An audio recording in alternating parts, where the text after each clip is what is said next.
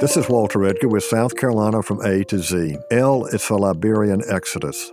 The return of the Democratic Party to power in South Carolina in 1876 and the violence that accompanied it raised anxiety among African Americans in the state and raised interest in the possibility of emigration.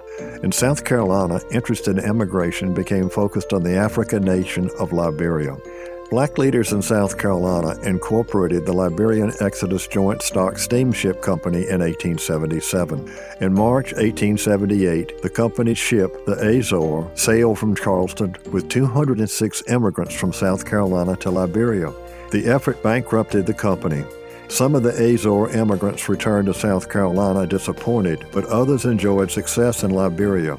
In 1880, it was reported that 173 of the original emigrants from South Carolina's Liberian exodus were still living in Liberia.